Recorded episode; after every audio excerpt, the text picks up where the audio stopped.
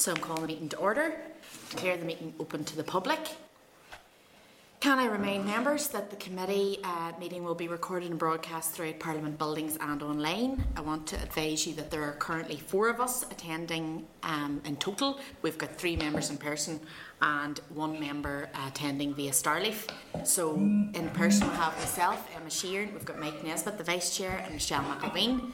And via video conference, and we currently have Mark H. Durkin. We're expecting Paula Bradshaw and John O'Dowd has given notice that he will be an hour late, so he'll be joining via Starleaf um, at three o'clock.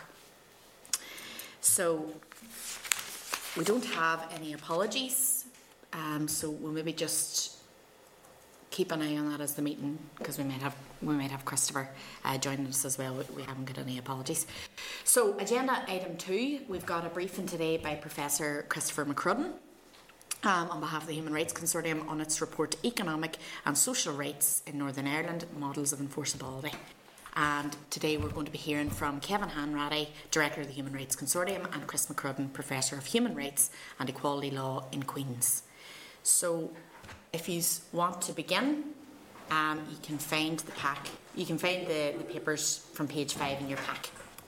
So, Christopher and Kevin, thank you very much for joining us this afternoon. Appreciate your patience. And if you want to begin your briefing.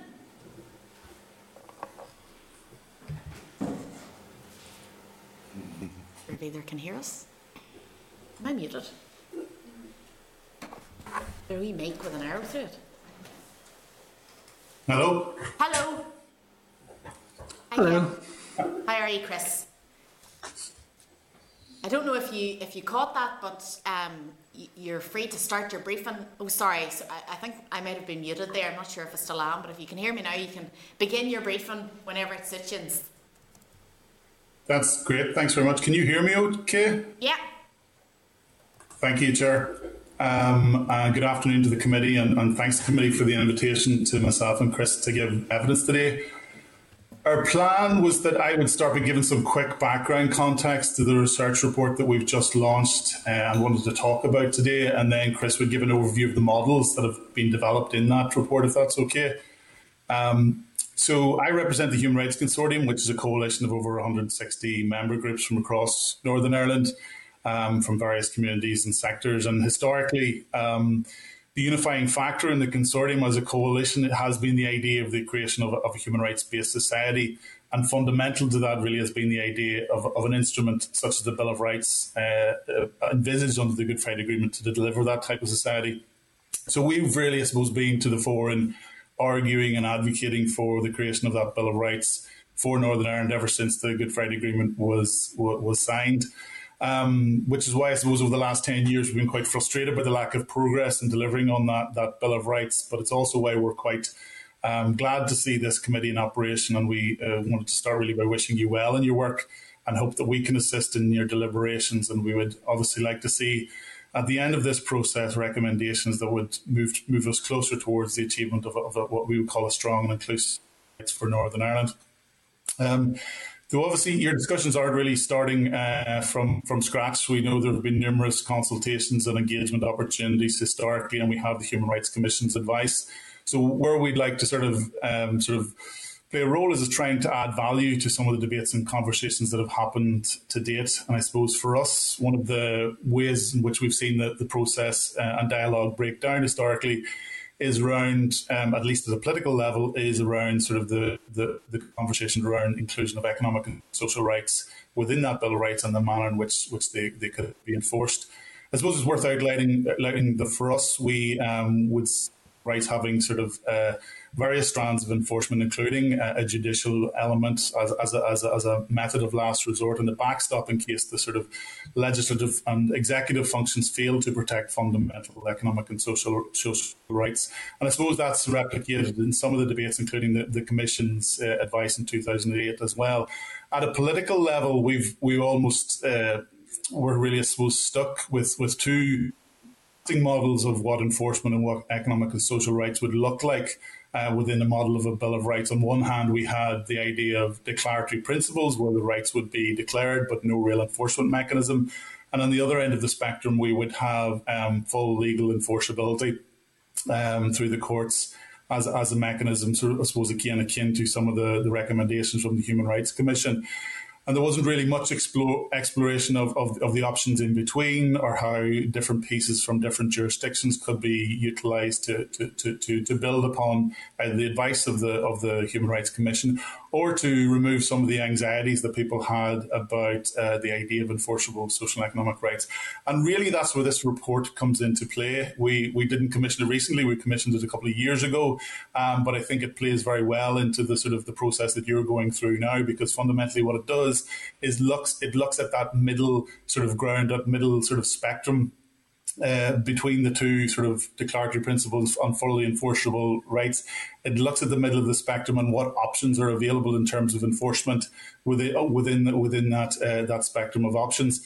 And really, for us, what it does is put is create food for thought and creates options and I suppose a suite, a toolkit of, of, of ideas that you in the committee or us in civil society or beyond can really uh, take on board and maybe try and digest in terms of creating uh, greater dialogue, creating uh, greater, I suppose, creativity, I suppose, around the idea of how we enforce social and economic rights that could, that could add value to what the Commission have already put out there into the public domain. So it's our hope that in, in sort of developing and commissioning this report, and we're very thankful to the role of Chris and his team at Queen's and beyond for doing this, that it uh, would uh, will add value to the debate that we've had to date and hopefully create more options for us as we discuss the Bill of Rights and hopefully move towards towards creating that Bill of Rights. So I'll leave it at that and I'll ask Chris maybe to go into more detail about the actual models themselves. Um, thank you. Um, thanks, Kevin. Uh, well, with your permission, Chair, um, what I'd like to do is to share my screen and just go through some uh, bullet points on a, on a PowerPoint. Um, is that okay with you, Chair? Yeah, absolutely. Thank you very much. Um, so um, I think perhaps the starting point that uh, um, Kevin began with uh, is uh, is really important uh, in terms of the, the motivations behind it.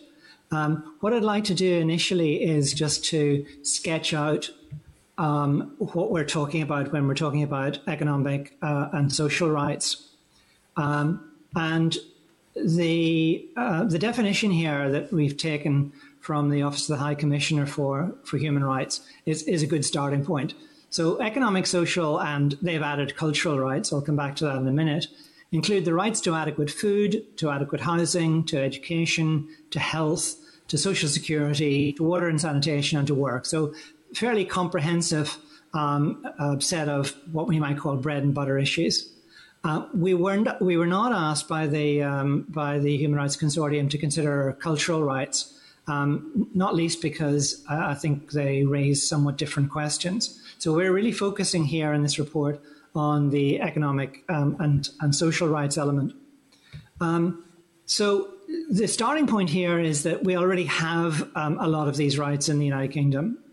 Um, the United Kingdom has signed up to and ratified the International Covenant on Economic, Social and Cultural Rights. You're well aware of that and of the Council of Europe's uh, European Social Charter. So there are a set of international obligations uh, that the United Kingdom has taken on with regard to these economic and, and social rights, some of which, of course, are specifically um, protected by elements of, of national law, of, of uh, UK law, whether it be the common law or, or statute law. We only need to think about the extensive um, legislation dealing with housing or dealing with um, questions of education um, or of social security. So we're not starting from a, um, a blank sheet of paper here. The debate, rather, is how to make these rights that are set out in um, texts like the International Covenant, how to make them more effective in practice and, and to prevent uh, regression. And in the context of the debate about the Bill of Rights, which is obviously your primary focus, uh, Chair, in that context, as Kevin has said, there are two main contrasting approaches that are often identified. Uh, and as he said, uh, sometimes declaratory principles are thought to be adequate, um, whereas for others, full enforceability um, seems to be the, the name of the game. And what we were asked to do, uh, as Kevin has said, is to identify methods of enforcing um, providing for economic social rights in Northern Ireland that span the, the middle of that spectrum, as it were, between um, the declaratory principles, and full enforceability.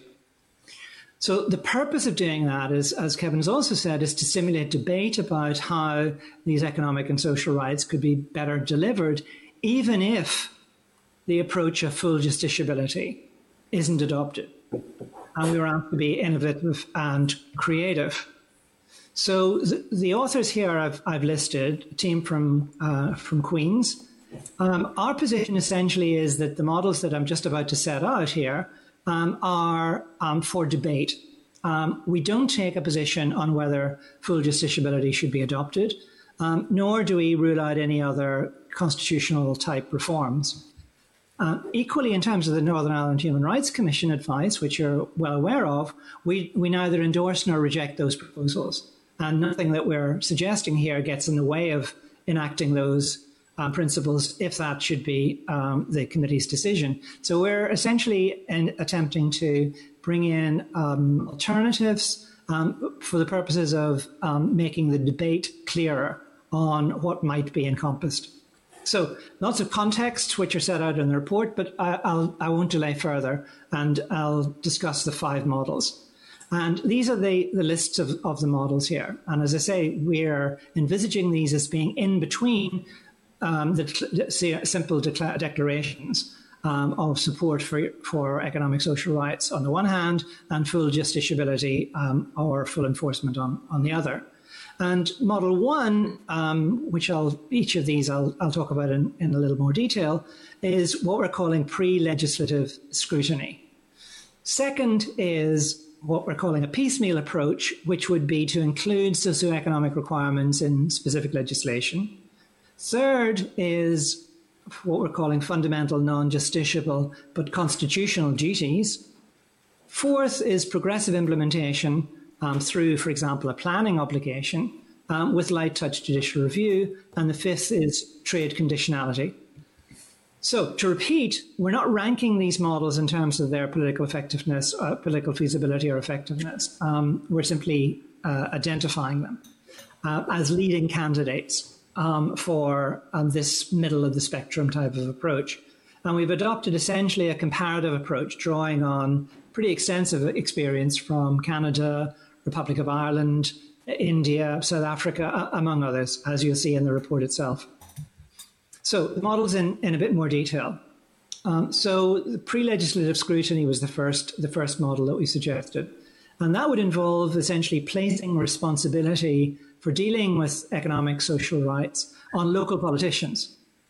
Um, so the primary emphasis is on political obligation here, obligations on local politicians, um, to be essentially reminded every so often of the international uh, legal obligations to implement these rights. And one way of doing that would be to establish, probably through a change in the standing orders of, of the Assembly, an additional committee charged with regular pre legislative scrutiny of bills going through the Assembly for compliance with economic social rights. A bit like the obligation on the Westminster Parliament um, to certify that ministers introducing legislation um, should, are in compliance with the European Convention on, on, Human Rights. So we're anticipating that that type of scrutiny um, could stimulate ministers or civil servants um, to take these kinds of rights more seriously in the context of considering policy options. It might also involve an amendment to the current ministerial code for, for Northern Ireland ministers, and perhaps with particular targeting of the budgetary process. That's model one. Model two, um, including socioeconomic requirements in specific legislation. So the idea here essentially is quite simple that you would uh, insert references to uh, economic and social rights in specific pieces of assembly legislation or indeed Westminster legislation applying to, to Northern Ireland. So one example, for example, would be that was put to us would be including in Section 75 of the Northern Ireland Act um, an amendment which would include something like socioeconomic status as one of the grounds subject to the mainstreaming requirements of Schedule 10 of the Act. Um, so applying a due regard duty in, in that context. And that would mirror what has been going on, particularly in Scotland and Wales, where the equality duty has been expanded um, to include um, socioeconomic status or, or, an equivalent. Now, the point of uh, just a, a brief uh, footnote um, the, the, point of these models is not um, to suggest that any of them are costless um, or uh, are um, don't have difficulties associated with them. In fact, each of the models that we're looking at, um, we specifically identify both advantages, potential advantages, and potential disadvantages. Model three, what we're calling constitutionalizing economic and social rights principles, and um, what we're envisaging here is the potential for um, a Northern Ireland Constitution to incorporate non directly justiciable issue, uh, duties on the state, so called directive principles, to apply socioeconomic principles when making laws. And the model for that, uh, the, the uh, example of that, is both in India and in the Republic of Ireland um, with minimal uh, elements of judicial recognition in, in the Republic in particular. And we identify in the report an alternative to that um, based in, uh, in Finland. And we can go through some of the details of that in a moment if that would be useful. But let's turn to Model 4, which is again somewhat different. Um, and it basically uh, uh, envisages the idea that the Assembly and the Executive uh, would be under a duty to take reasonable legislative and other me- measures to achieve the progressive realization of these economic and, and social rights. And the emphasis here, again, is on the Assembly and the Executive being given primary responsibility to decide how best to achieve that agreed aim with a, a planning uh, uh, idea envisaged. So, you know, a five year plan or whatever. Um, in terms of judicial involvement here, it would be restricted to essentially judicial review of the reasonableness of the plan that was brought forward by the uh, Assembly and the Executive. Last model, um, which is uh, the idea of incorporating economic and social rights through uh, future trade agreements. Um, obviously, that's in uh, everyone's mind in terms of the future relations agreement that's currently being negotiated um, and um, whether or not the United Kingdom um, agrees to implement a basic set of uh, economic and social rights as a condition for that agreement being concluded. But we're envisaging here that the issue of how far, if at all, to incorporate economic and social rights in uh, future trade agreements, so called trade conditionality, um, is something that's going to run and run, I suspect, um, after um, after the transition period, uh, irrespective, in a sense, of, of the EU UK future relations um, agreement.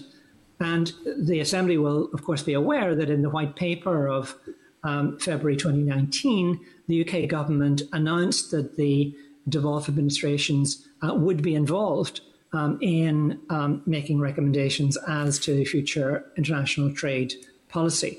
Though I have to say that um, has been thrown into some question by the effects of the internal markets bill, which we uh, might want to return to in further discussion. So, those are the five models. Last point I want to make is that these models address several common objections to incorporating economic and social rights. And there are three, there are three objections that are often made. Um, one is the vagueness of the rights.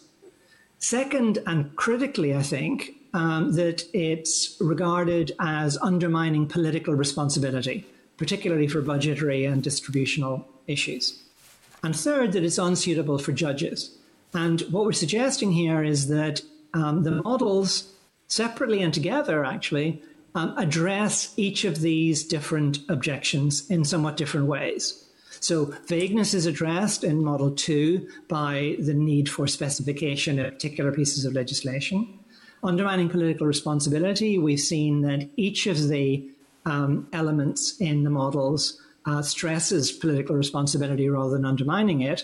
And thirdly, in terms of it being unsuitable for judicial decision making, we've seen that in each of them, the judicial uh, role is minimized and to some extent uh, removed entirely in some of them.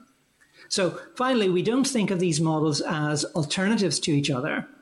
Rather, we think of them as identifying what might be called building blocks, which can provide the material for um, a new approach. So this is what we're envisaging here with declaratory principles as a potential um, at one end of the spectrum, full enforceability at the other, and these different models um, fitting in between those two um, ends of the spectrum. So I'll, I'll, end at that point, if I may, and um, be very happy to take um, further discussion and um, questions. Thank you very much um, for your for your time this afternoon, both of you, and, and thanks for the presentation. Um, I suppose it was probably quite different to a lot of the presentations we've had this this far, and just in terms of how practical it, it was, in, in terms of you know you, you weighed up pros and cons and and how different things would would take shape. Just wanted to ask some questions, and I suppose leading on from one of the last points you'd made about the internal market bill and obviously trade arrangements, and, and that's very much topical at the minute. Just when you mentioned in terms of the first model and the fact that it would be putting responsibility on the assembly here and uh, requiring ministers to act and to insert economic and social rights into into legislation and that scrutiny role for a committee as as you you have suggested I think the internal market bill, and as you commented there, the, the UK government had obviously said devolved administrations would have a, a, role, and maybe we're seeing that that hasn't quite come to pass. What impact do you think that that's going to have on, on how practically something like that would work, particularly when you consider that, I mean, Stormont administration has fallen and risen again many times, um, the, the practical implications of that? Um, Kevin's uh, uh, suggested that I might lead off on some of the uh, on some of these questions, um, and and he'll chip in as necessary. Um, so uh, um, the the question about the effect of the uh, internal market bill is obviously um, we we have yet to see its final uh, shape, um, and so I'm I'm speaking about it obviously in the context of um, its non-final form. As it's uh, constructed at the moment, there are um, three potential difficulties with it in terms of some of the issues that we're talking about uh, today. Um, the, the, first is, of course, the most controversial element, which is the um, willingness and ability um, to override um, both international and domestic law um, in certain circumstances. And that's what's attracted most of the adverse publicity, not, not least from, um, from the European Commission.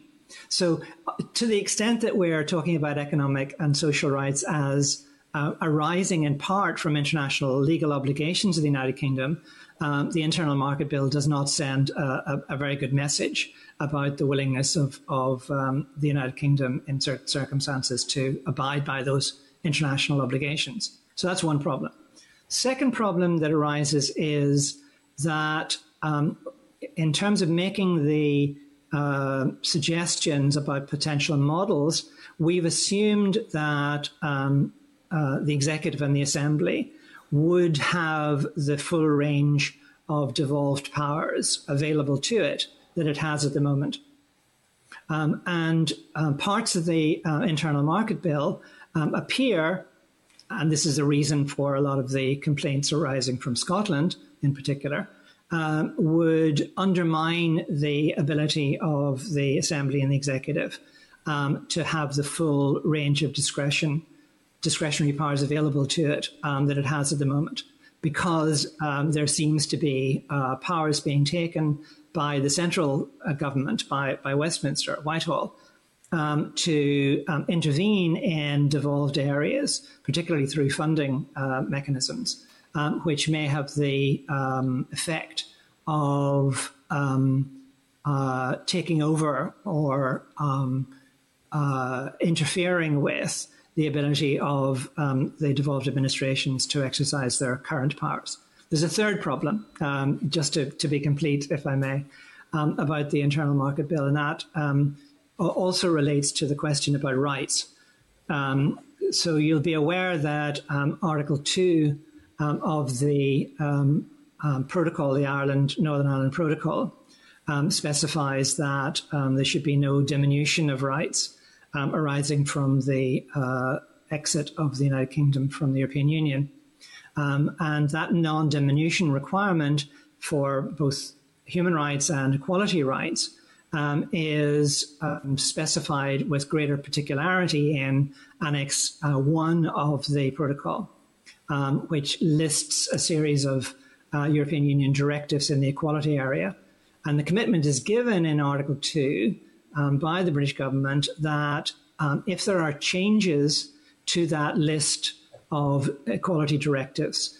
Um, subsequently, from the European Union, so if one of them is replaced, for example, by the European Union with another directive, it'll be that new directive that applies in Northern Ireland. Um, but that'll have to be legislated for uh, in order to keep up the um, standards. Um, and the problem that the Internal Market Bill gives rise to, at least on one reading, um, is that um, those pieces of legislation updating equality legislation in order to conform to the uh, Article 2 requirement of the protocol uh, um, is potentially challengeable because it gives rise to differences between Northern Ireland and the rest of the United Kingdom.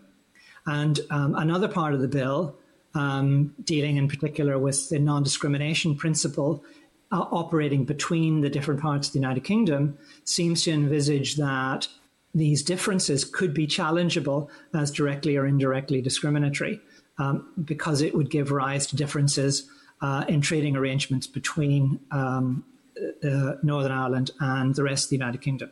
So those are the. Uh, uh I'm sorry I've gone on at, at such length. Um, uh, Chair, but those are the difficulties that the internal market bill um, appears to me to give rise to.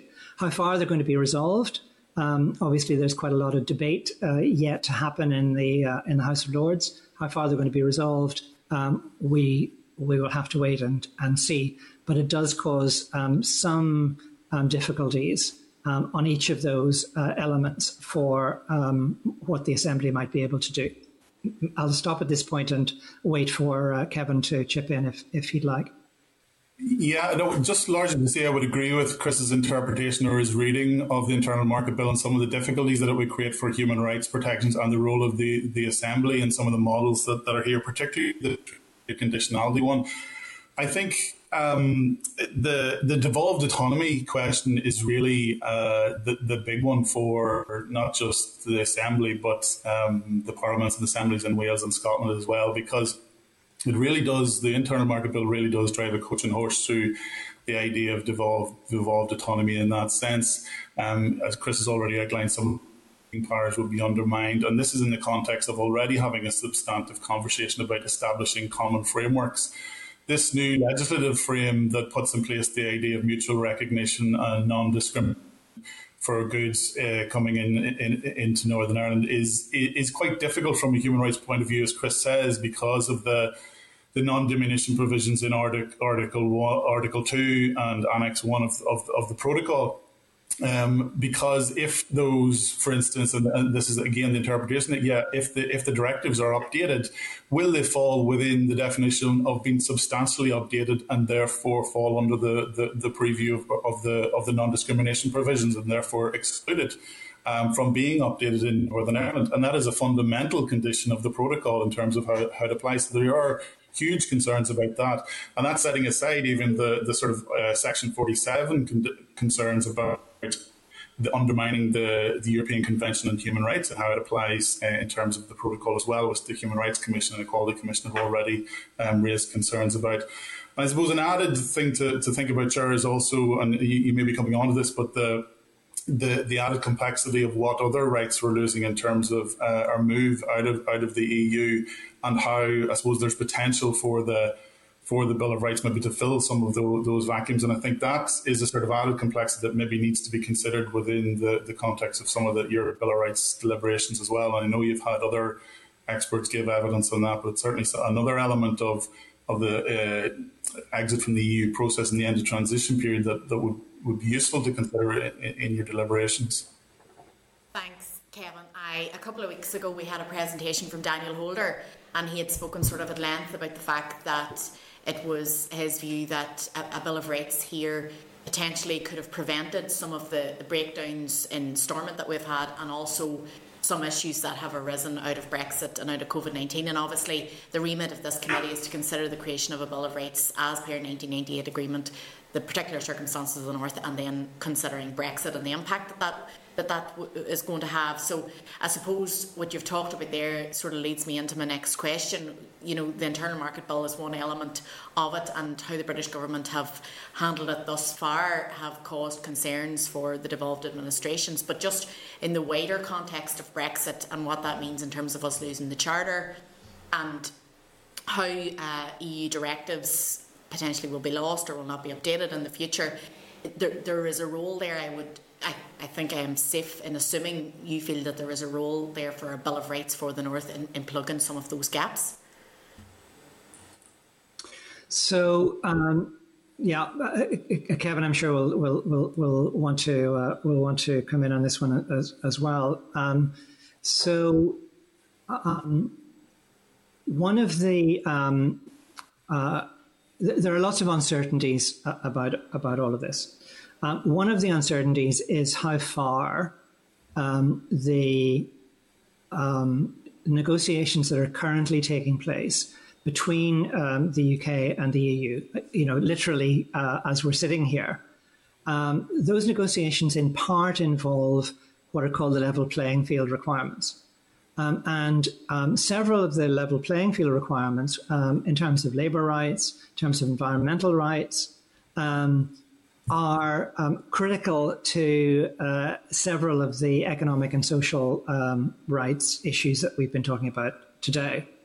So, were those, uh, were the United Kingdom to agree to the current proposals from the European Commission, then um, the uh, um, that agreement would underpin um, those rights in Northern Ireland and, and throughout the, the, United Kingdom, of course.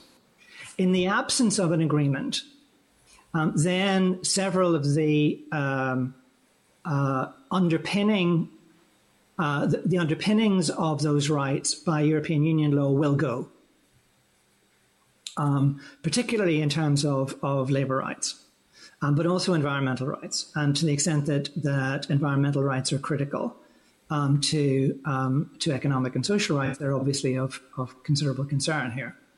So, um, so one one uncertainty is: will the future relations agreement fill the gaps that are going to be left by the European uh, by the UK leaving the European Union? That's one element.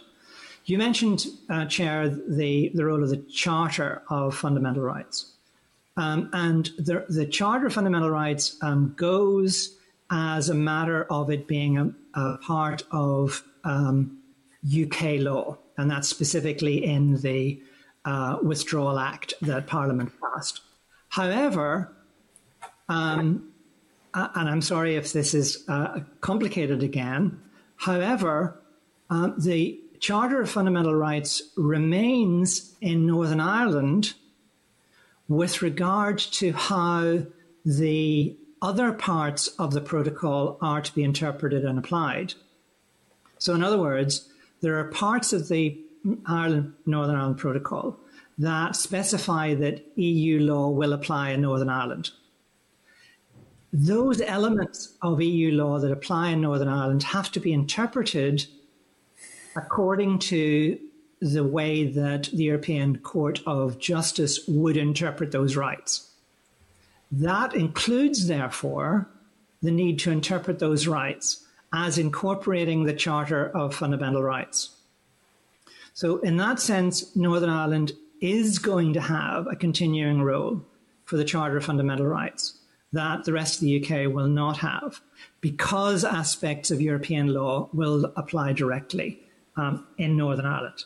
So, the reason I've, I've spelled these, uh, this out is that um, the role for a Northern Ireland Bill of Rights in filling gaps left by the UK leaving um, is going to be determined by what those gaps are. Um, and it's not going to be entirely clear until the end of the um, negotiations that are currently in play at the moment um, how far there are going to be these gaps that are going to have to be filled by either legislation um, or by uh, a Bill of Rights. My apologies again for going on at length, but you'll appreciate that these are pretty complicated questions, and I, I'm happy to take further questions on that. The, the only thing I'll, I'll add to that, Chair, is that I suppose historically, and your committee will, will be aware of this, is that the role of the EU in terms of uh, human rights uh, and equality standards in, in Northern Ireland and, and, and, through the Assembly has been substantive. Um, the, the the, I suppose the inability to reach political consensus historically in the Assembly on rights and equality issues has has uh, I suppose been problematic in that sense, in that perhaps some of the more substantive developments in terms of uh, rights moving upwards have come not through the vehicle of uh, local assembly legislation or uh, via Westminster directly, but uh, the remit of our membership of, of, the EU. And we've seen that in uh, circumstances where new EU directives or amended EU directives have come into play. Uh, Northern Ireland's uh, legislation or Westminster legislation that is applicable in Northern Ireland has to be read in compliance with um, that those new directives or those new um, uh, regulations. So I think that's an important point to remember in when we're considering what rights need to be to be included. And I absolutely agree with everything that Chris Chris has said. And we almost need to see where the cards fall as regards the gaps that are created uh, in terms of how the as well how the the Charter Fundamental Right uh, or doesn't apply to some of the, the, the protocol provisions um, uh, and and what else is left that, that, that doesn't have a, a link to the, to the Charter of Fundamental Rights. I think, therefore, there could be and should be a role to replicate and fill those gaps or even replicate potentially some of the protections that are already there in the protocol itself. There's no reason why those couldn't be potentially replicated as well. I think you've already heard um, probably from the Equality Coalition about other areas where um, the gaps could be filled, including those uh, issues around identity and rights to identify in terms of citizenship um, that were largely ignored for many years because of the freedom of movement provisions under EU law, but have now come into stark contrast because of the, the gaps that are created under our exit from the EU. So there's an, also an opportunity to really fill those gaps uh, as well. Um, so I think, yes, exploring the, the, the, potential within the Bill of Rights, uh, and we're actually is part of the remit of, of this committee. So that, that is an important uh, aspect.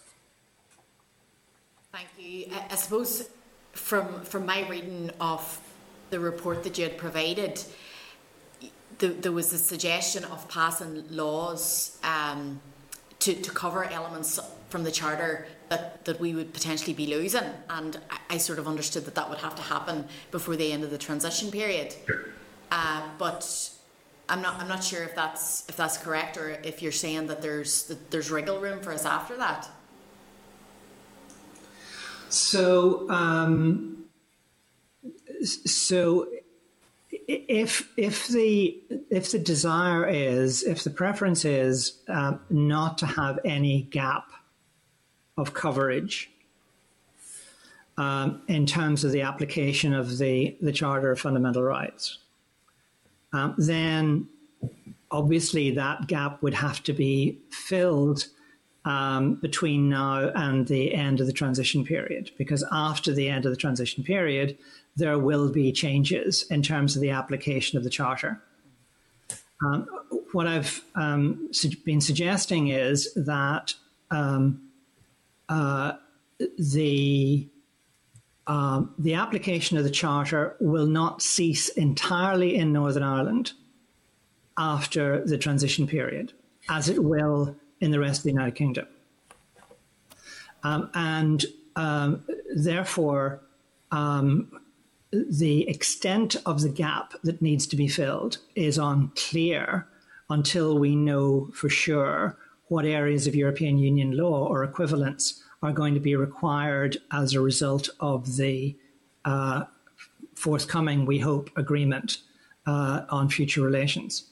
There's nothing to stop, however, um, the uh, Assembly taking action with regard to um, the filling of gaps after the transition period. There's, there's nothing that affects the Assembly's powers there, one way or the other.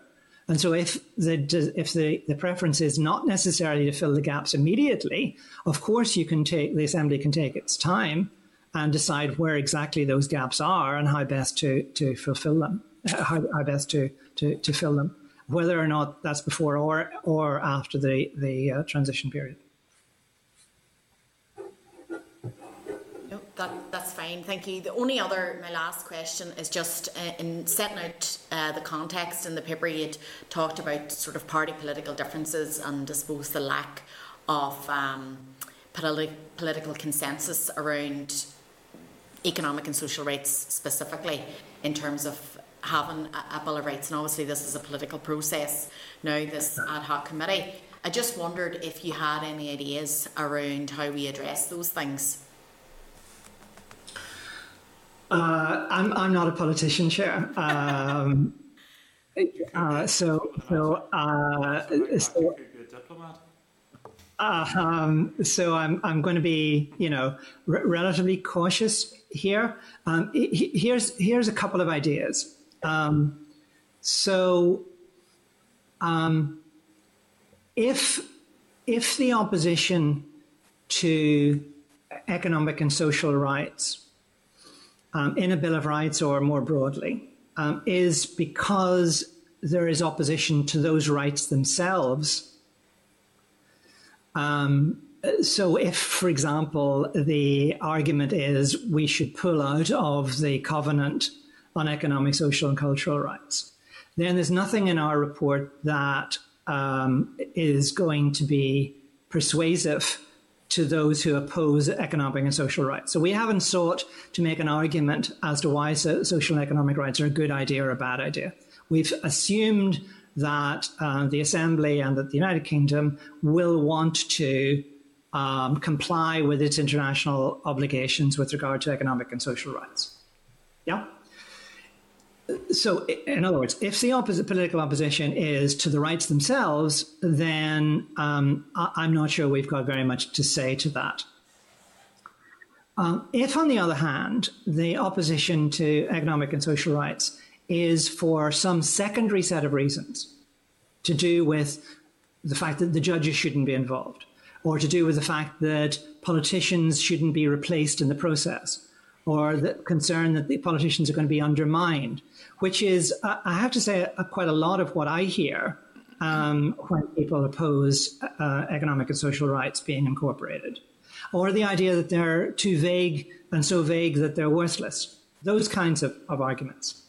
If those are the concerns, then um, we're suggesting that the report that, we've produced um, could be helpful in unblocking some of the uh, concerns, in, in addressing some of those concerns, by saying that it's not a binary process. It's not, you know, you either have um, economic and social rights that are purely declaratory, or that you have economic and social cultural rights that have all the bells and whistles uh, attaching to them in terms of full justiciability that um, the uh, Human Rights Committee recommended.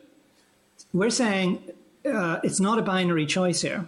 There, there is um, a set of um, alternative ways of dealing with these kinds of rights that actually reinforce political engagement, um, that reinforce um, the role of, of, politicians, that make them really quite specific and, and don't render them to be vague, that doesn't involve the potential difficulties um, of ju- judicial involvement. So it's to try to loosen up the process. Um, to say that there's, um, you know, I've, I've used the analogy before in another context, that think of this as a kind of set of Lego bricks um, that you can build various structures with. Um, and some of those structures uh, will look quite different to the kind of orthodoxy that um, uh, others will want to put forward. So that's that's point one um, loosen up the process. There are alternatives. It's not a binary choice. second suggestion, I, I think, um, is that um, I wonder whether COVID ch- has changed the atmosphere. In the sense that the kinds of economic and social rights that we're talking about here rights to education, rights to health, um, rights to um, um, uh, work those kinds of rights that are deeply engaged uh, in the concerns about the effects of COVID on us. Those are the kinds of rights that seem to me pretty clearly to cover everyone in Northern Ireland. Uh, and to the extent that, that rights talk in Northern Ireland has, unfortunately, I think, become highly toxic because it seems to be identified with one community rather than another, so that it has become to a degree sectarianized and toxic. Um, ironically and paradoxically and, and unfortunately, in a sense, the COVID um, pandemic and its effects, I think, has re emphasized in uh, lots of quarters the idea that maybe some of these rights are rights that apply to all of us. Um, and in that sense, it may serve to detoxify um, these rights. So, for example, the right to education that we talk about all the time now, that children have the right to be educated and that we shouldn't be depriving them of that. Hence, the reason why the schools um, are being kept open all the time. Uh, and, and that's absolutely right.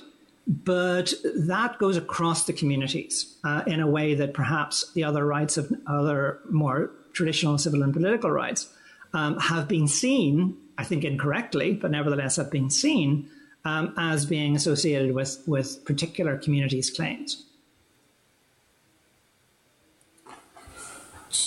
Quickly on that, Chair, um, I would agree with everything that Chris has said. My, my, one sort of addition to that really would be um, the idea, and similar to what Chris is saying about uh, Lego bricks, is, is the idea of creativity. Um, really, that's what we're hoping this this this um, report can can bring to the table. I think where there are problems, where there are anxieties, where there are concerns, um, uh, uh sort of mental roadblocks, I suppose. I suppose in terms of uh, economic social rights or their enforcement, I suppose my appeal would really to be sort of think creatively in the same way that, that, that, that, Chris is talking about. We've only put five models on the Chris's team has only put five models on the table here, but there are any number of models and any number of solutions that could be developed. And I suppose it's a case of really just doing the the legwork in terms of the scrutiny around those models and the problems and how solutions could be found.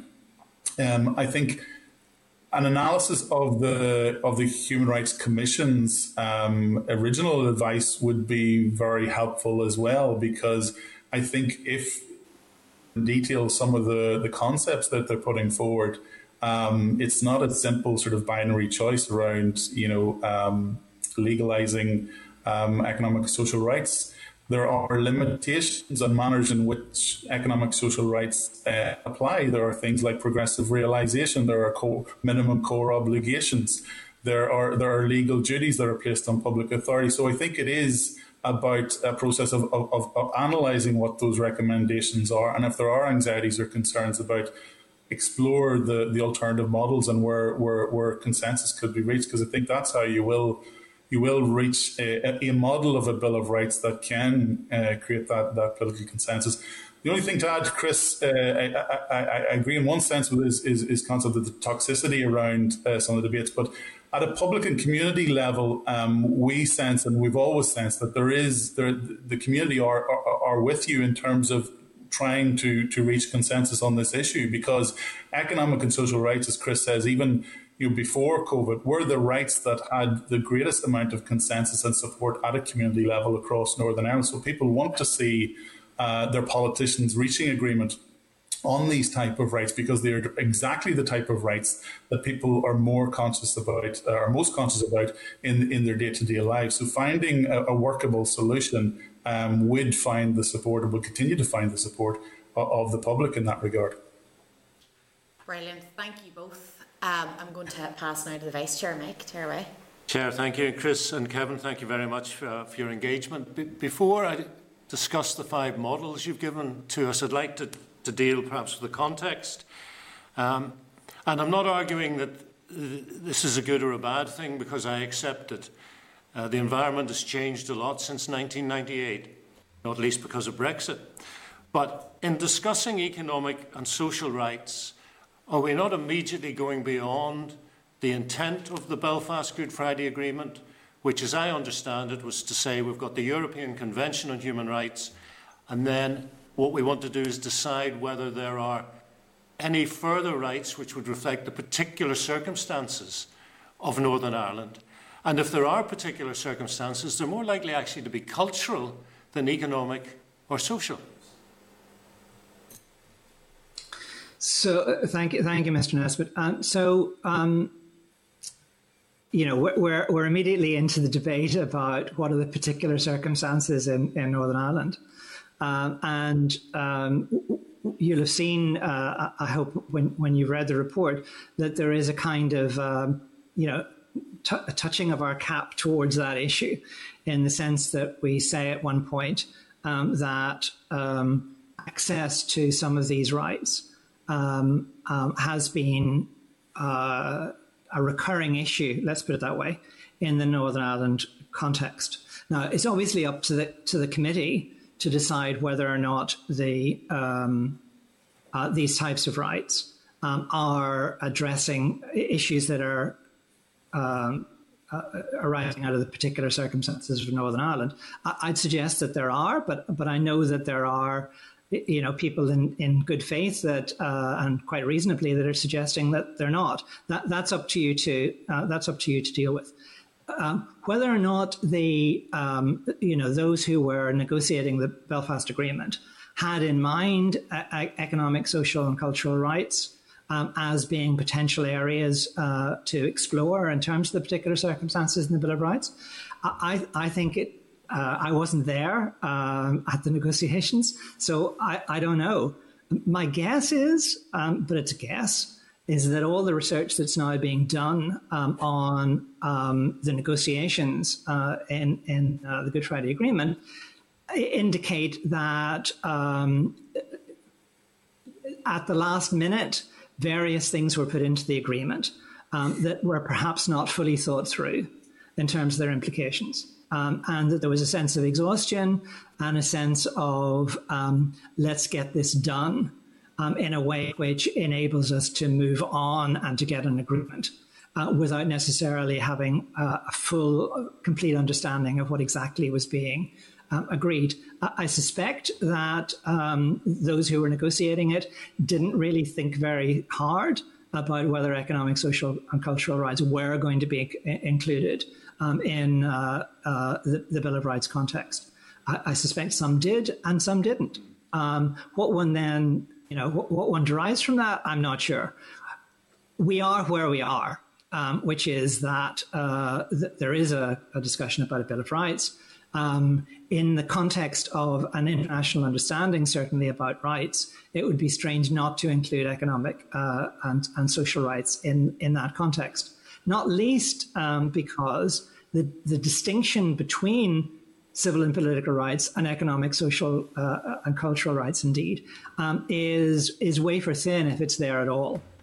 Um, and so, you know, I think it would be um, putting too much weight on this kind of conceptual distinction um, for it to be um, regarded as hermetically sealed from um, civil and political rights. I mean, we can we can talk about this in, in more detail, but I I would uh, resist the idea that there is this sharp distinction. But Kevin may have have uh, uh, uh an additional view on this. No, no, I would I, I would agree. I think I think uh, Mike, there's there is a da- uh, there's an opportunity, but also a danger of getting being too restricted by you know the, the, the letter of the law and our interpretations around what that paragraph in in the Good Friday uh, uh, agreement says. You know, um, processes like the Bill of Rights Forum. I know Christopher was part of that um, conversation. Wasted. Uh, I'm sorry, I'm talking about Christopher Stalford, uh, who's on the committee. Chris uh, wasted months talking about the interpretation and the various arguments around what we define as particular circumstance.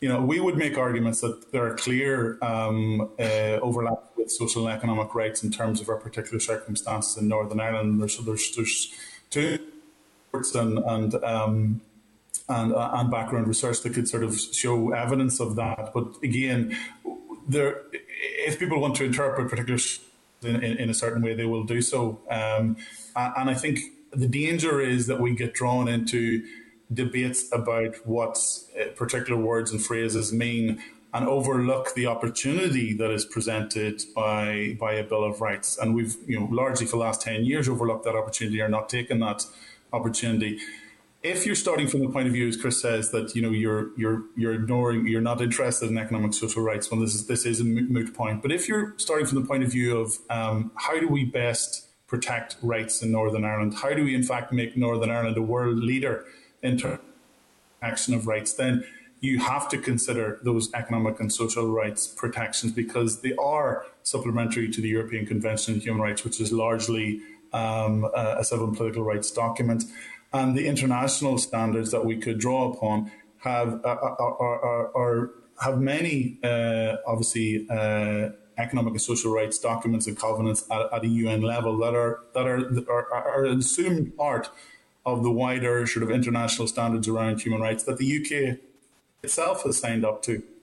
Um, and, in, and in many cases, we are actually in violation, uh, according to the UN, of those rights by not implementing those economic and social rights in, in legislation. And there've even been calls at the UN review committees to implement the Bill of Rights as a mechanism to do that. But I suppose it's it's. It, I would just a note of caution about getting too caught up in, in the wording because it can be interpreted whatever way you, you want, unfortunately, um, to limit or, or, to expand this process. And as a human rights organisation, we really want to see the widest suite of protections that can be available to, to individuals. And for us, that includes economic and social rights. But we are very conscious that this debate has been stalled precisely because of some of these questions and conversations. So I suppose this report is really an attempt to try and um, remove some of those anxieties and sort of move the debate and push the debate on, if, if it were. So um, that would be our position on, on that question. There's perhaps, if I may just add a footnote, uh, Mr. Nesbitt, there's, there's, perhaps one additional point that, that's worth bearing in mind, and that is that the, the, terms of reference for the for your committee, of course, also refers to um, the impact of of, of Brexit, um, and in that context, it does seem to envisage that um, some of the economic and social rights that we've been talking about, workplace rights, for example, that are going to be affected um, that that is clearly within the remit of this committee. Um, so, so whether or not it's within the remit, as it were, the particular circumstances of Northern Ireland envisaged in 1998, as you rightly said in your in, in the introduction to your question, um, Brexit has changed all of this. And so, uh, whether or not it was central to uh, concerns in 1998 when uh, we were within the European Union, it's certainly um, a, a matter of, of current concern given that we are exiting. Chris, you, you mentioned, for example, um, the right to education, and you defined it as the right to be educated. Uh, you've twice made reference to the right to health. Now, you, you could spin that as does that mean the right to access a national health service, or does it mean a right for an individual to be healthy?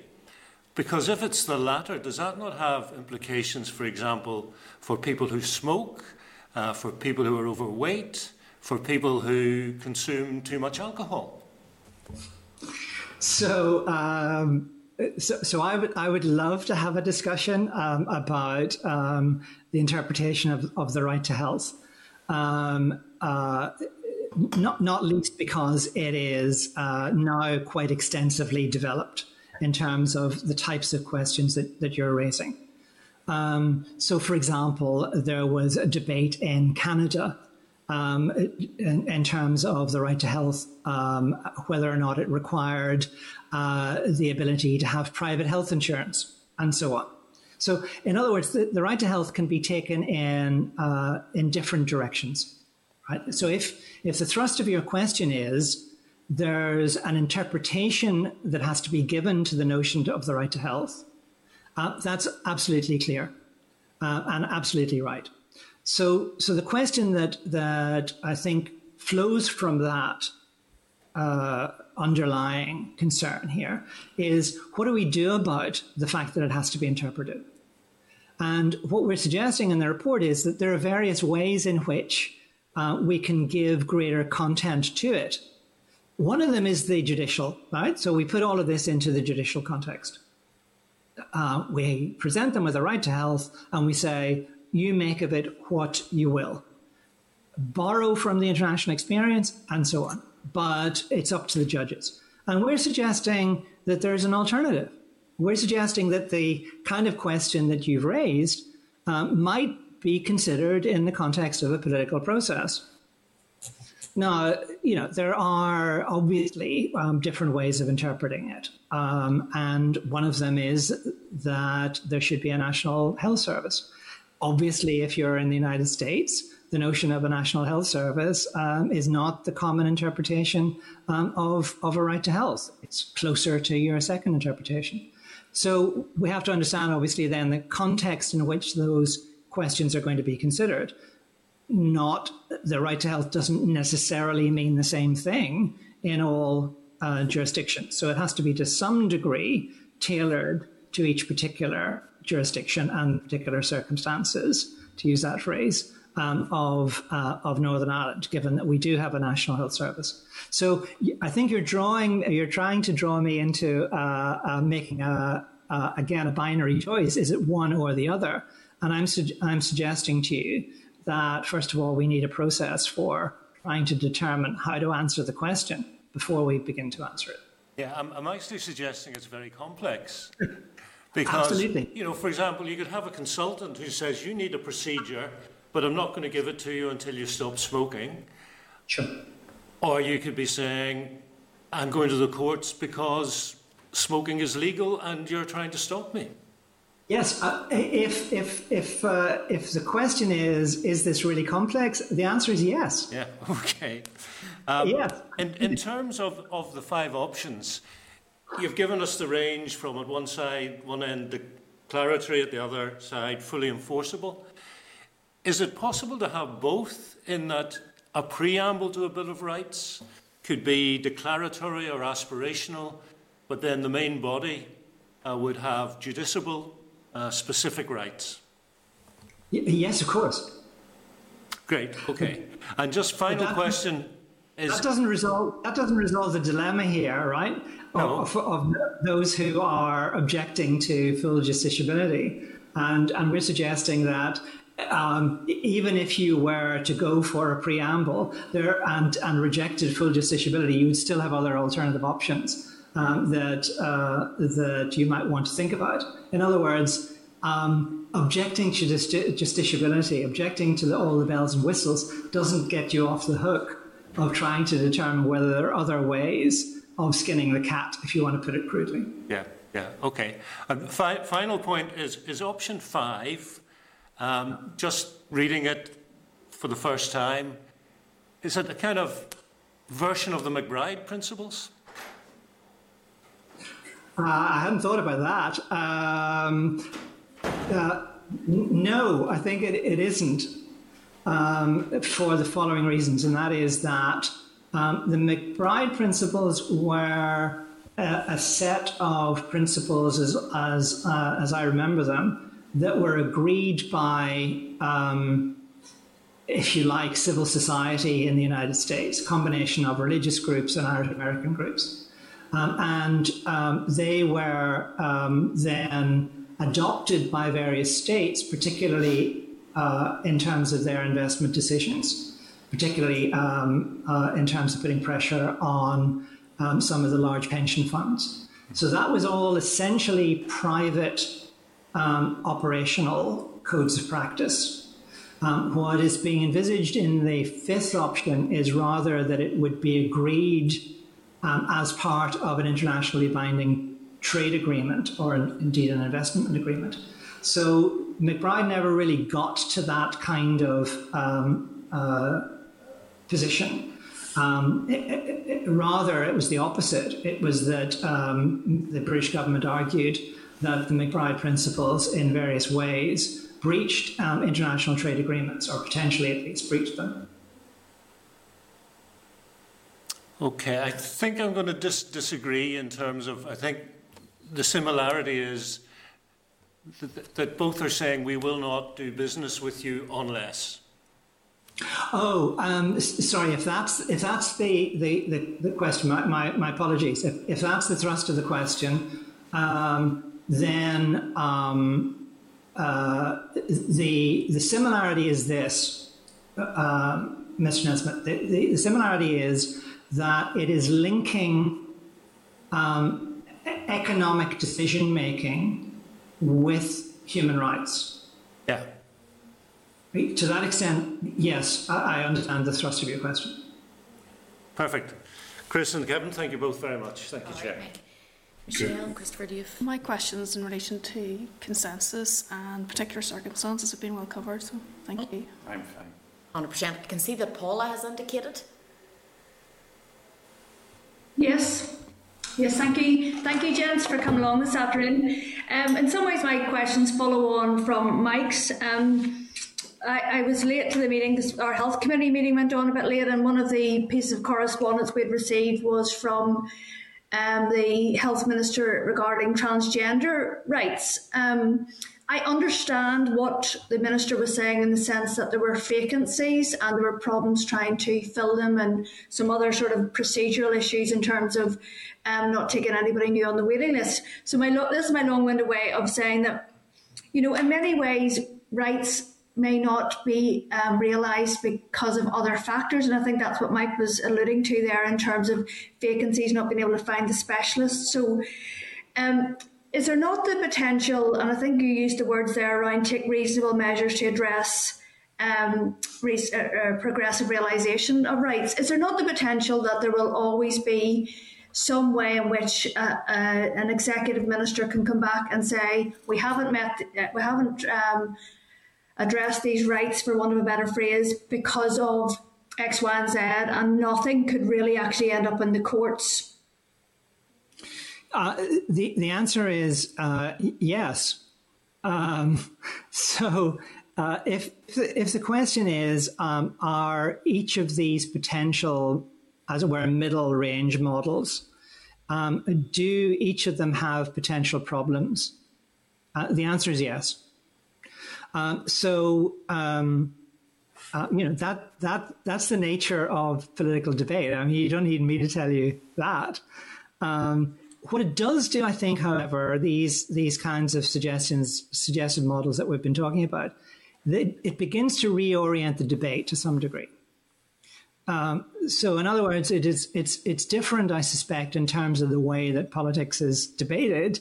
To say uh, you're actually breaching a right here than to say you're breaching a policy position.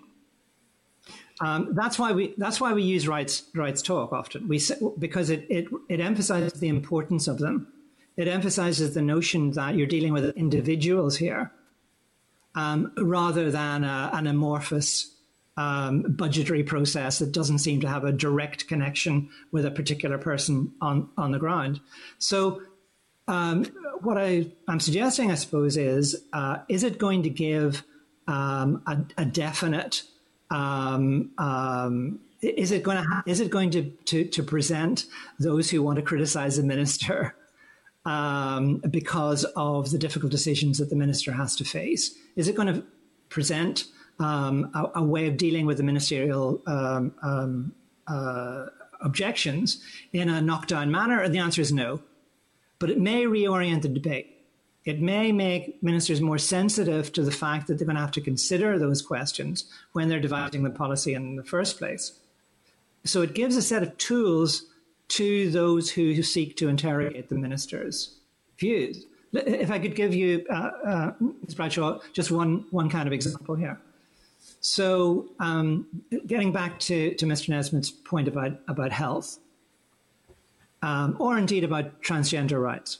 So once they're thought to be rights, once you're borrowing from the notion of these rights as being internationally protected, then you've got a whole set of interpretive principles and a whole set of precedents and jurisprudence. um, that can be used to pin that, uh, to interrogate the decision maker. Have you considered this? Have you considered that? Have you considered the implications here? So there's a whole toolbox that you're provided with to enable you to better implement the basic right. It doesn't have to be always at the level of vagueness. It doesn't have to be at the level of reinventing the wheel. The whole point of them being internationally protected is that they're also internationally debated and debated between countries. So you have that toolbox at hand um, if you want to use it. I suppose the concern would be that we will be building up expectations amongst some people that, that their rights, as they would see them, and, and we will always be able to look at um, inter, international instruments and say, well, my right fits in under that. So I suppose that would be my concern. Um, but just moving on to the second question, and as the um, as we just stated there, Christopher was in the Bill of Rights, but I was as well, the Bill of Rights Forum all those years ago. Um, could you give us an understanding, really, and I don't mean this to be a contentious question, but whose rights and in what ways have rights in Northern Ireland been undermined in this um, gap with the last 22 years, or take it back into uh, 2008? You know, what rights have been undermined and not been realised in those 12 years because we haven't had a, um, a Bill of Rights in place? That's a good. That's a that's a good question. The let me just uh, link it to your last point that you made about expectations, um, and uh, the, the, the the question is this going to give rise to expectations? Um, the answer is absolutely yes. Um, it it it should give rise to expectations. In other words. Um, the, the, remember these international these these uh, rights are agreed already internationally. The United Kingdom has already signed up to them uh, as as binding international commitments. So the expectations should already be there in terms of the population. They should know about these rights. They should know that they are internationally protected. They should know that their government has signed up to to to uh, to implement them. So, in terms of then of your your second uh, uh, follow up question, um, one way, one brief way of answering the question um, is to look at the reports of the Economic, Social, and Cultural Rights Committee um, that has examined um, uh, the United Kingdom um, and examined in that context Northern Ireland. Uh, or to look at the reports of the uh, spe- special rapporteurs um, on extreme poverty, for example, that has recently reported, or to look at the reports um, of the Committee on um, Social Rights of the Council of Europe. There you have um, a whole set of reports over the last 20 or so years um, that, you know, Kevin will, will know uh, uh, as well as I do, that sets out in various ways um, how various rights have been let slip in terms of how they're being implemented, whether those are rights applying to asylum seekers or whether they're rights um, dealing with uh, the right to housing in terms of rough sleeping, um, or whether they're uh, rights with regard to um, uh, deficiencies in the health service and health protection. All of the issues, in fact, that are now coming home to bite us in the context of the pandemic in terms of COVID COVID has exposed several of the areas that have been the consistent concern of those who have been seeking better implementation of economic and social rights. Um, so we can go into these in, in, considerable detail, but I'd refer you to those reports as a, a, a neat way of summarizing um, several of the kinds of concerns that we've been uh, we've been suggesting. Kevin, but you may well have a view on this as well. Yeah, I suppose uh, a really good question. I think um, one of the things from our perspective is that you know the the lack of a sort of rights framework or a way of talking about rights or taking forward progressive rights in Northern Ireland has really barred us from even keeping pace with the rest of the UK and what is happening in other jurisdictions that are that are that are neighbours. Um, I, I, mentioned previously that you know the EU have really sort of raised us up by the bootstraps over the last sort of 10, 20 years in terms of progressing or keeping pace with EU protections. But at a UK level, level, we've really fallen behind the pace of development in that regard. Back in 1998, we were, I suppose, leading the debate with the establishment of, of Section 75, and obviously that that has sort of, in terms of realising sort of uh, progressive race that has really failed in in many people's regard uh, perspective. But if you look at some of the other developments that have taken place um, across the UK Northern Ireland, because of this you know, issue of lack of political consensus, really hasn't been able to match the speed or the pace of those developments. So I'm thinking in particular um, the Equality Act in 2010, which really pulled together a lot of the existing equality provisions and regulations uh, across the parts of other parts of the UK, put them together in a single uh, accessible document, and, and, also enhance some of the, the equality protections uh, available to individuals. Um, we simply weren't able to do that in Northern Ireland. We, there were campaigns and conversations about a single Equality Act um, to pull together those protections in a similar document, and that simply wasn't achievable because of a lack of, of political consensus. But also, similarly, in recent years, we've seen developments at a devolved level, and I know you've heard evidence about this already in Wales and in Scotland, where some of those international standards that do incorporate interna- uh, economic and social rights have been incorporated incorporated into domestic um, domestic legal standards and have been protected and enforceable to, to one extent or, or another. So I think that's another example of where we've really um, fallen down in terms of this being a, a barrier to, to progression. I suppose the fear really in terms of not having some element of justiciability or a legal redress is that uh, you know th- there were concerns about you know does it does it judicialize rights, but the flip side of without that sort of a backstop or, or I suppose, um, last resort, and that's, bear in mind, that's what most people think of it as a last resort, including ourselves. Without that, instead of judicializing rights, what you actually do is politicize rights. And that has been what has happened in Northern Ireland for so long. And that's where some of these toxic debates and binary debates that, that Chris is talking about emerge from, because you have this emerging political narrative that it is that you know X rights are for one community or for the other, when in reality rights are universal and should apply uh, uh across the board. I suppose coming back to your point about about tra- transgender healthcare, you know that has been a long running issue in terms of access to pro- proper healthcare uh, provisions for, for for the transgender community in Northern Ireland. And I suppose there are weaknesses uh, in all of the models that, that we've put, put, put forward, and Chris has rightly identified those. And and, and, and, and there are strengths in the Human Rights Commission's provisions uh, as well that, that could be and should be explored. One of those, I, I suppose, that uh, issues that, that goes across all the models is the idea of progressive realization. And progressive realization means that it's not immediately realizable that it should be implemented over time. But the flip side of that is that if there aren't concrete affirmative steps being taken and proven and shown publicly to be taken, that there should therefore then be, an, be access to other models of redress, include, including judicial remedies under, under some of the models.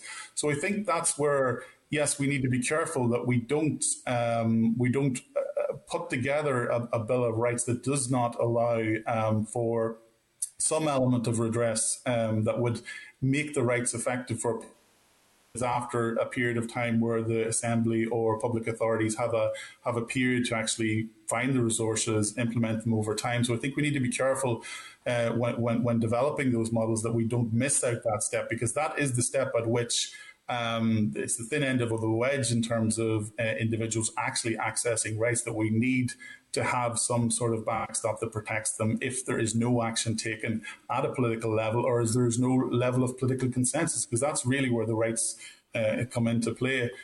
Um, sorry, so uh, I think it's I think it's a really important question, um, but I think some of the some of the some of the models um, that we've, we've Chris has put in the paper really reflect some of those weaknesses and some of those strengths. Okay, no, no, appreciate that.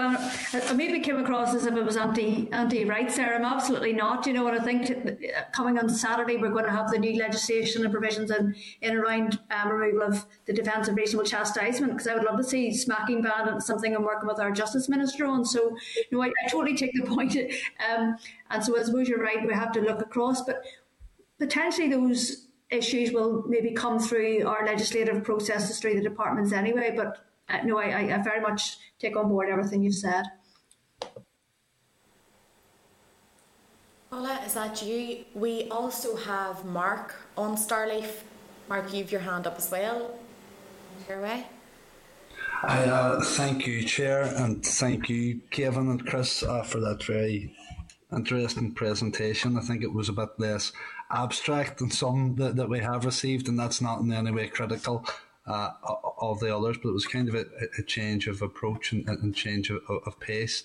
In some ways, uh, a, a, lot of the stuff could, could been interested and has been asked and has been answered and, and answered very well, I, I, might say. I was particularly interested in, in, in, that point there that Kevin had made in response to Paula just there now in terms of the politicisation of rights. And, and, and sadly, whenever we have a kind of zero sum approach to politics, and there's also that zero pro, a zero sum approach to rights, where where someone sees something as a right, someone else will see it as a wrong. But uh, the, the question I was going to ask I think it was uh, Chris saying there, and it was around, I think, Model 3. I don't have the notes in front of me, sorry, but the application of socio-economic policies in uh, making laws, and, and decided a couple of jurisdictions there, uh, Chris, India, and then a bit closer to home, uh, d- d- down south. But then you touched on the a different model and I think it was Finland that you mentioned, and he says you might expound on that. I was just wondering if you possibly could. Sure, um, absolutely. The, uh, the, the starting point for the um, uh, uh thank you, Mr. Rickman, for the for the question. Um, the starting point for the uh, the, the, discussion here um, is um, uh, trying to get uh, identification of practical examples that um, don't rely on a purely judicialized approach. Yeah, so we're, we're trying to identify here um, alternatives that um, nevertheless take these rights as important, uh, that even constitutionalize them, um, but don't necessarily rely on um, the judicial enforcement of them. H- however desirable that may be in other circumstances, if we can't get a consensus around them, then we have to look at potential alternatives.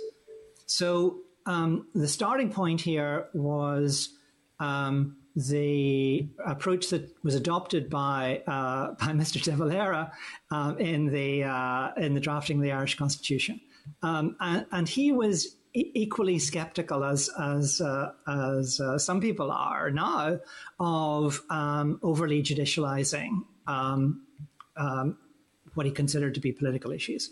And so the, the Southern Constitution essentially divides up um, rights between those that are enforceable in the courts and those that are not. So, um, what we now would call uh, economic and social rights um, are referred to in, this, in, in, the Republic as directive principles. Um, and they are not judicially, directly judicially enforceable.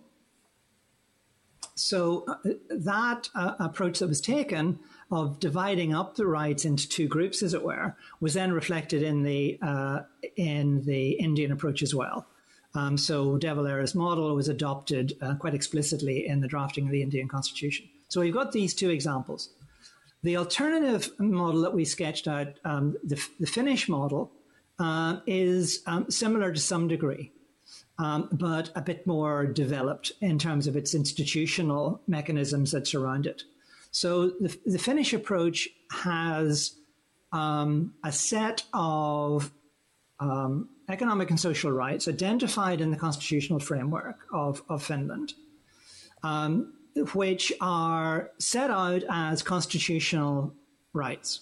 But the legislature essentially retains a very considerable degree of control over how those rights are interpreted and enforced.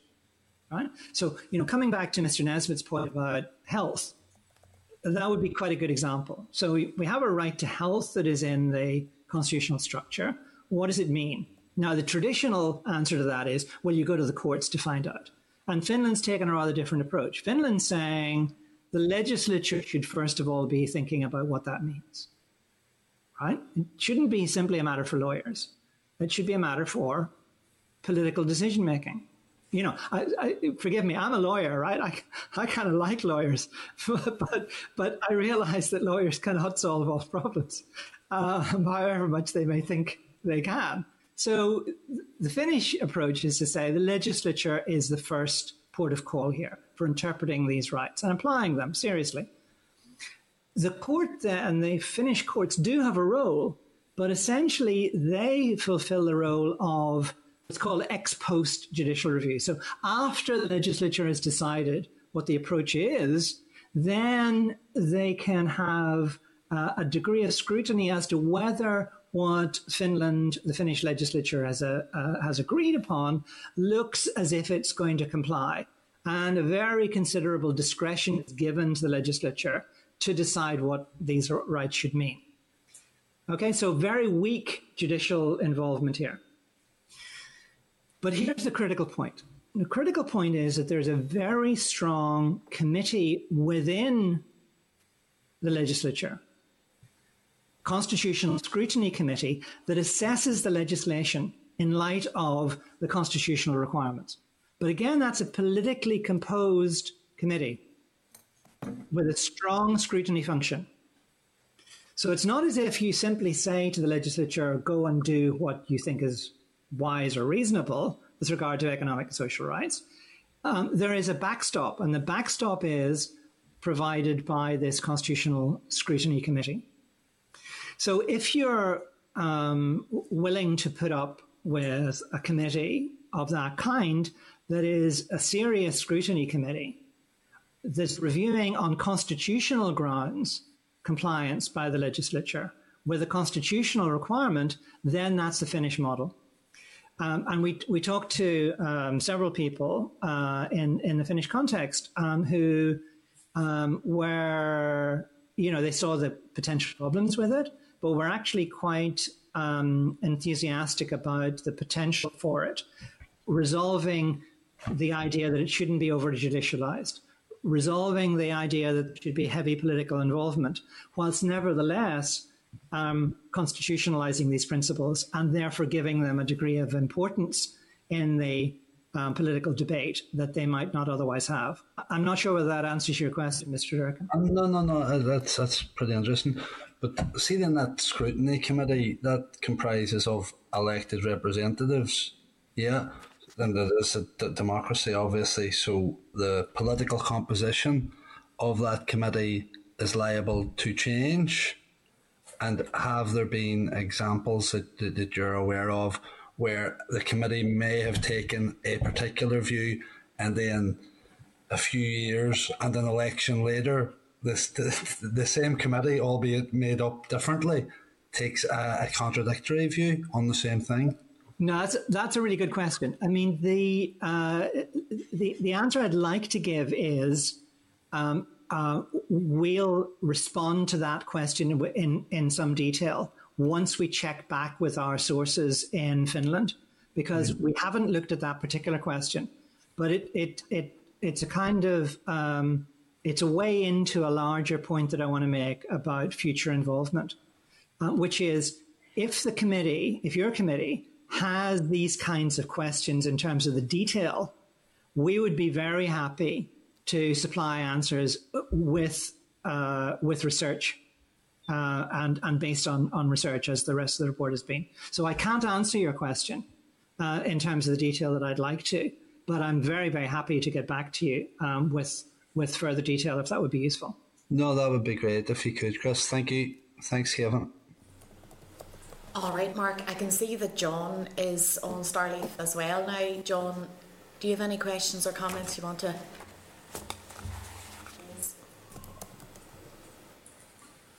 No, I'm okay. No problem.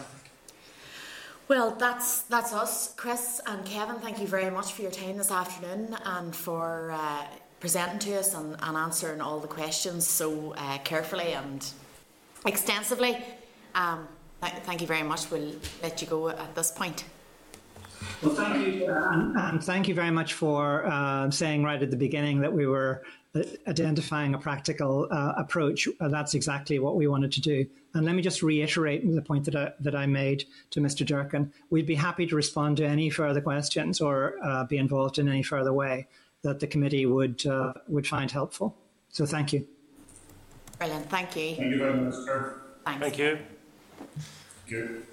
All right, uh, members, we can now move to item three. So, in Chairperson's business today, um, we're covering the fact that at 4.15, and everyone should have received an email about this, uh, we're hosting uh, the virtual launch of our new consultation on a Bill of Rights, which should be live today. This is going to be a stakeholder event which will provide an overview of the aims of the inquiry, the consultation process, and explain how stakeholders can share their views with the committee.